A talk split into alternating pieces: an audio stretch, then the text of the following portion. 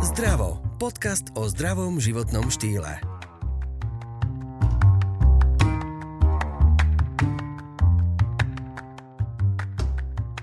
Žiť sám nie je chyba v programe.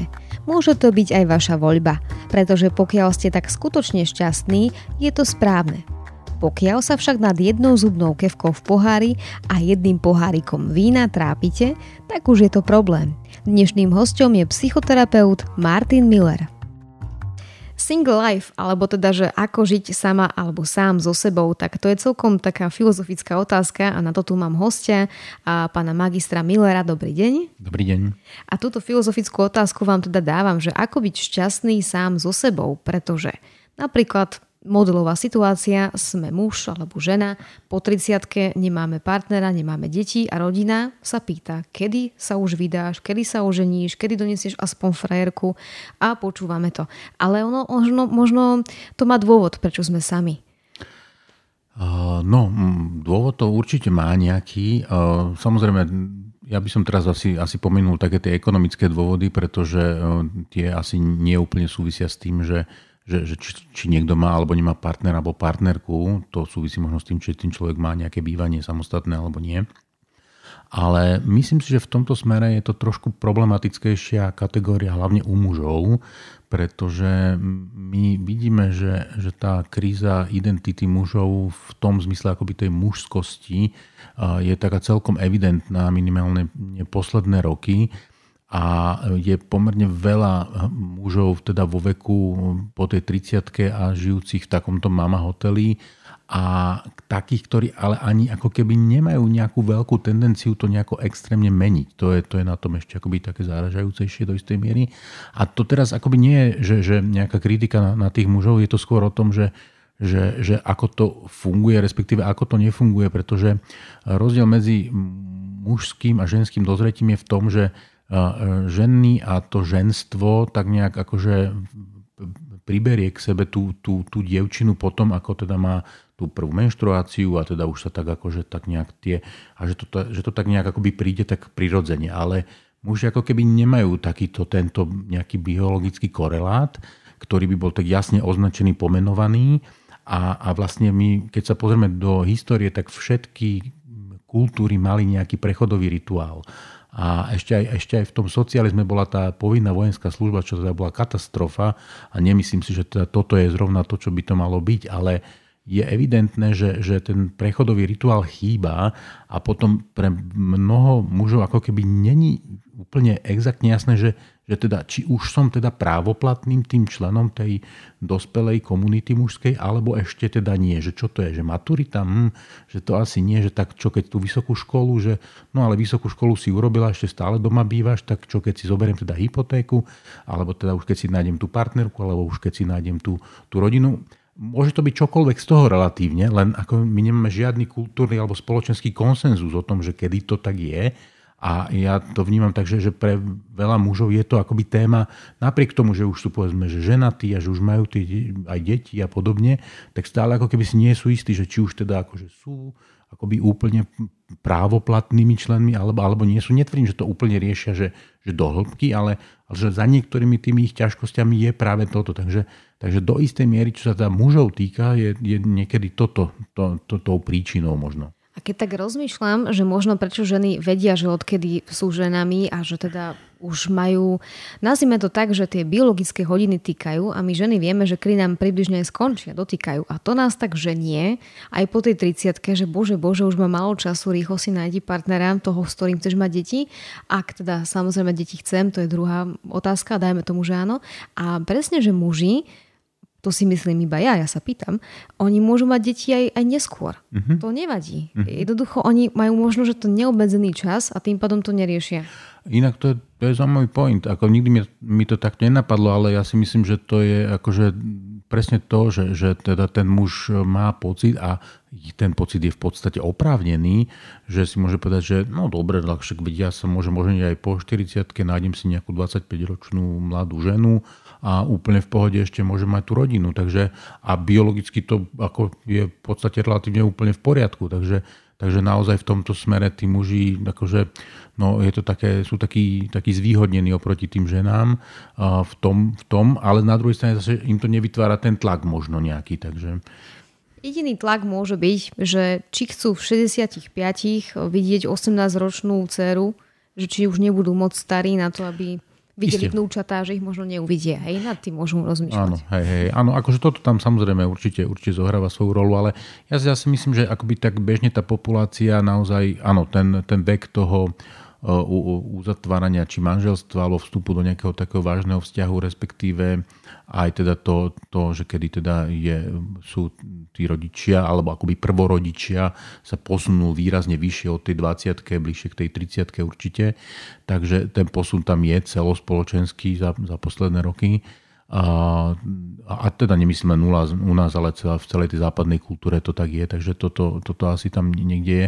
Na druhej strane, že niekedy to tí ľudia akoby prepália, alebo tak nejak to neustriehnú, zrazu sa obadajú, že už sú niekde po 35-ke a že teda, že ešte som to vlastne nezačala riešiť a to začína byť vtedy problematické. Len tam je hlavne to, že čím dlhšie tí ľudia sú v nejakom nastavení, tak tým ťažšie sa z toho vystupuje, pretože ten človek už je zvyknutý, ak takto žije naozaj od tej strednej školy 10-15 rokov, tak to je už nejaký stereotyp, ktorý mám zažitý.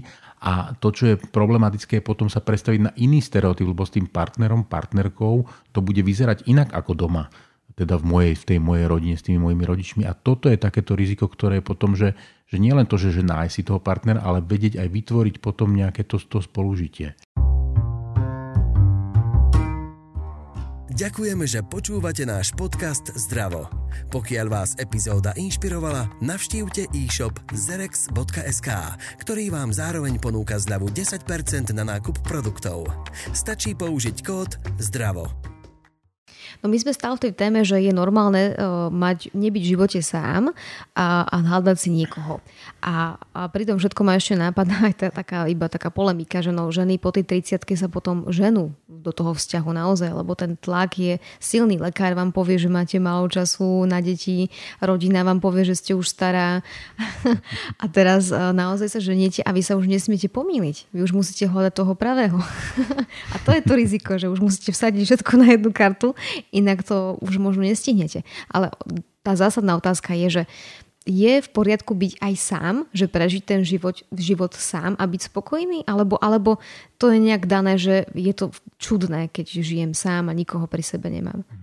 No áno, my sme sa teda išli baviť hlavne o tom single life a je to úplne v poriadku, je to úplne legitímne za predpokladu, že sa ten človek tak rozhodne a že je to pre ňo v poriadku.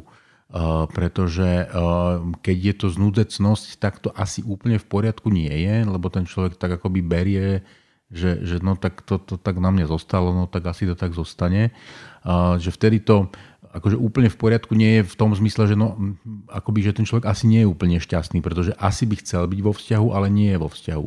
Ale ten, kto po vzťahu netúži, alebo nejak nemá tam ten rozmer, že by potreboval byť vo vzťahu, tak je úplne legitímne, aby v tom vzťahu nebol. Ja si pamätám na jedného klienta, ktorý prišiel za mnou, lebo ho poslali jeho kamaráti, že mal by sa dať vyšetriť u psychologa, to je fakt dávno, lebo že on nechce byť vo vzťahu a že to není normálne, mu povedali. Tak ja som povedal, že na to žiadne vyšetrenie neexistuje teda a že je to úplne v poriadku, keď proste nepotrebuje byť vo vzťahu a že vlastne nič mu akoby nehrozí. Áno, ja viem, kultúrne, hlavne akoby z takej tej náboženskej, kresťanskej tradície je to také, že zvláštne, že teda ten, kto teda nebol v tom vzťahu, tak by mal teda viesť nejaký ten zasvetený život alebo podobne, ale myslím si, že toto ani v rámci toho kresťanského není tak úplne tak, to bolo skôr taká tá ľudová interpretácia toho. A myslím, že je to úplne v poriadku, keď niekto chce byť sám, keď je tak šťastný, keď má tak ten život naplnený, tak myslím, že to ťažko sa dá nejako rozporovať. Takže máme dva typy samoty. Tá, ktorá je daná okolnostiami, že asi robím niekde chybu, že ma každý opúšťa, alebo ja opúšťam, to aj tak môže byť, že nie som spokojná vo vzťahu. A to sa dá nejako riešiť, že stále mám nejaký problém a vždy sa rozídem? Určite sa to dá riešiť. No samozrejme je dobre si to všimnúť čím skôr to začať riešiť, pretože to nie je zas úplne také veľmi akoby jednoducho riešiteľné, pretože tam pravdepodobne je to asi do istej miery nejaké osobnostné nastavenie a meniť také tie osobnostné parametre, to nie je úplne triviálna záležitosť, pretože ten človek sa do istej miery ako keby potrebuje stať trošičku niekým iným, než je, aby mohol teda inak fungovať v tých vzťahoch, aby mohol s tými vzťahmi inak pracovať. Ale tam je to teda hlavne o tom takom výraznom sebapoznaní, sebaporozumení, porozumení toho, že čo všetko ho ovplyvnilo, ako ho ovplyvnili vzťahy v jeho primárnej rodine, ako fungovali alebo fungujú jeho rodičia a podobne. A že všetky tieto informácie postupne vytvoria taký ten obraz a v ňom sa môže nájsť miesto, ktorým keď sa trochu pohne, tak ten človek môže fungovať inak. Ale takto sme to tu teraz opísali za pár sekúnd, ale to je niekedy práca na roky. Mhm. Takže to môže byť hĺbší problém, ktorý vy potom riešite na sedeniach s tým človekom, keď si uvedomíš, že vo mne je niečo zle nastavené. Áno. A vy to vyladíte, aby sa odblokoval, nazvime to tak. Nazvime to tak, respektíve, aby ten človek našiel, ja to hovorím tak, že iné nastavenia v tom svojom vnútri, tak aby mohol fungovať optimálnejšie podľa svojich predstav, a teda predstava toho človeka je, že chce byť vo vzťahu, tak áno, no tak potom treba nájsť také nastavenie, aby teda to nejako fungovalo. Ale tam je ešte druhá vec, lebo jedna časť je tá moja, teda alebo toho človeka, ktorý teda tam je. A druhá vec je tá, že aký robí výber partnerov, napríklad, alebo partneriek. A to je takisto niekedy problematické a niekedy naozaj tam tí ľudia nie úplne, alebo sa musia naučiť, alebo sa naučia to, že nemôžu ísť podľa svojho inštinktu, lebo inštinktívne vyberajú nevhodných partnerov. Čiže musia potom akoby zapojiť aj to rácio do toho. Tak tu mám príklad z vysokej školy. Mala som spolužiačku, ktorá veľmi milá, zlatá, krásna, inteligentná a vždy každý jej partner bol nejaký taký ten zlý v koženom obleku na motorke, ktorý jednoducho nejakým spôsobom robil veci, ktoré sa úplne nehodia. Ani to nemôžem spomenúť veteri, ale to boli jak cez kopírák. Mm-hmm. Takí tí zlovni, takí tí jednoducho, takí tí fešáci, ale vždy to bol zlý charakter. Mm. A vždy dopadla rovnako. To bolo ako cez kopírák. No presne, a to je potom problém v tom. A to tiež je nejaká forma toho osobnostného nastavenia, ale to už akoby nie je ani tak o tom, že čo mám ja robiť inak, alebo áno, že čo mám ja robiť inak v tom, aby som si vyberala iný typ partnera. Tam je trošičku ale niekedy problém to, že pri tých, akože nazvem to, že teda toto sú takí, že zlí chlapci a pri tých dobrých chlapcoch, keď to tak povieme, že možno úplne nefunguje tá chémia alebo tieto ostatné veci. A to je niekedy teda veľmi náročné a niekedy sa s tým ani veľmi nedá pohnúť, respektíve tam potom sú rôzne rizika toho, že ak ona sa aj sama seba presvedčí a teda nie je to úplná zmena, tak racionálne si zoberie niekoho iného, ale bude ju to stále ťahať niekam inam. To sú také ťažké nastavenia. No to poznáme aj z filmov, pretože tam vždy túžia po tých zlých a potom nakoniec si zoberú tých dobrých a áno, presne tam ten boj, ale tak asi je to aj v živote niekoho takto. A dobre, tak máme tu takých tých, ktorí by chceli zmenu, riešia ju. A musím povedať, že muži to majú zase lepšie, lebo čím dlhšie sú sami, tak môžu povedať, že si užívajú život. Ženy vyzerajú blbo, lebo potom sa im smejú, že zostanú same s mačkami v byte bývať. Tak zase to je vec okolia. A potom tu máme tých druhých, ktorí sú šťastní, že sú sami. Lebo im, ja neviem, sú biznismeni alebo robia na kariére svojej. Čiže nejakým spôsobom si našli niečo iné v živote. A to je v poriadku. To je v poriadku a tí ľudia možno ani nemusia mať nejakú úplne brutálnu kariéru, takú, ktorú by sme teraz považovali, že ten človek naozaj, že 20 hodín z dňa teda sa venuje kariére, ale že možno tí ľudia majú veľmi intenzívne nejaké hobby, nejaký koníček, možno radi cestujú, možno majú okolo seba veľký okruh ľudí, s ktorými sa stretávajú, možno sú to ľudia, ktorí robia, ja neviem, myslím, že nejakú charitatívnu činnosť alebo podobne, kde sa akože naozaj sú naplnení v iných typoch vzťahov, než v tom partnerskom a možno je aj dobré, že takýto človek si povedzme teda partnera nenájde, pretože ak by ho to ťahalo potom viac akoby do týchto iných vecí, no tak by ten partner trpel a to by bola škoda. Takže je zase potom aj dobré, keď takýto človek sa rozhodne takto, lebo vlastne inak by teda uviedol do nejakého nešťastia teda niekoho iného. Dobre, takže vlastne v podstate sme si to vyhodnotili, že sú dva druhy samoty, tá, ktorú sme si vybrali a tá, ktorá vznikla z okolností, niečo vieme ovplyvniť, napríklad zmeniť si prácu, mať viac času, sa stretnúť s ľuďmi, napríklad. Alebo teda potom už psychoterapia, hej, ale to už je na dlhšie. To už je na dlhšie a tam je naozaj dobre nad tým uvažovať a vyhodnotiť si a pozrieť sa na to akoby aj tak nejak retrospektívne, že ako vyzerali tí moji partneri v tej minulosti, či sa mi to opakuje, akým spôsobom sa mi to opakuje. Niekedy sa môže zdať, že tí partneri sú, akože každý je iný, ale nemusí to tak byť, že ten človek to tak síce môže mať ten pocit, ale vtedy môže napríklad pomôcť to, že sa niekoho spýtam, že mojej blízkej kamarátky alebo kamaráta, že počúvaj, že ak to je teda so mnou. A niekedy to okolie vie lepšie zhodnotiť, že no to sa ti len zdá, síce on mal, ten mal biele vlasy, ten čierne, ten neviem aké, ale inak vlastne povahovo to bolo úplne rovnaké. Keď sme pri tých typoch, trošičku odbočím. A naozaj sa mi stáva veľmi často, že keď prídu dvaja, už po rokoch, že spolu žijú, že sa na seba podobajú. Je to náhoda, alebo je to naozaj z nejakých aj vedeckých článkov možno, že možné potvrdiť? No, treba povedať to, že tí ľudia sa akoby tým spolužitím viacej navzájom podobajú, hlavne takým tým dobrým spolužitím.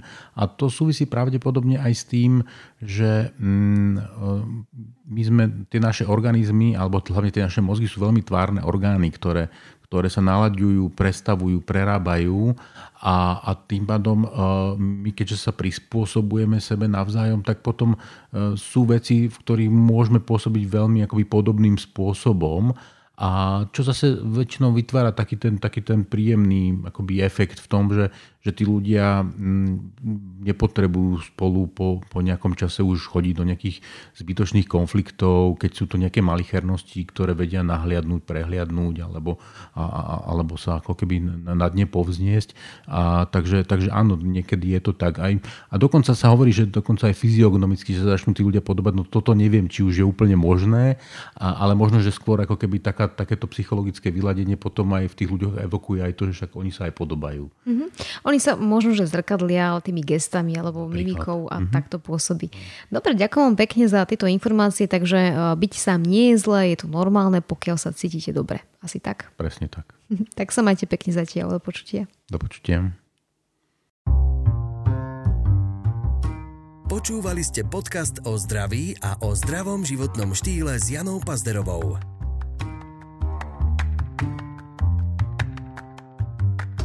Rozhovory vám priniesol Zerex. Silnejší základ pre vaše zdravšie ja.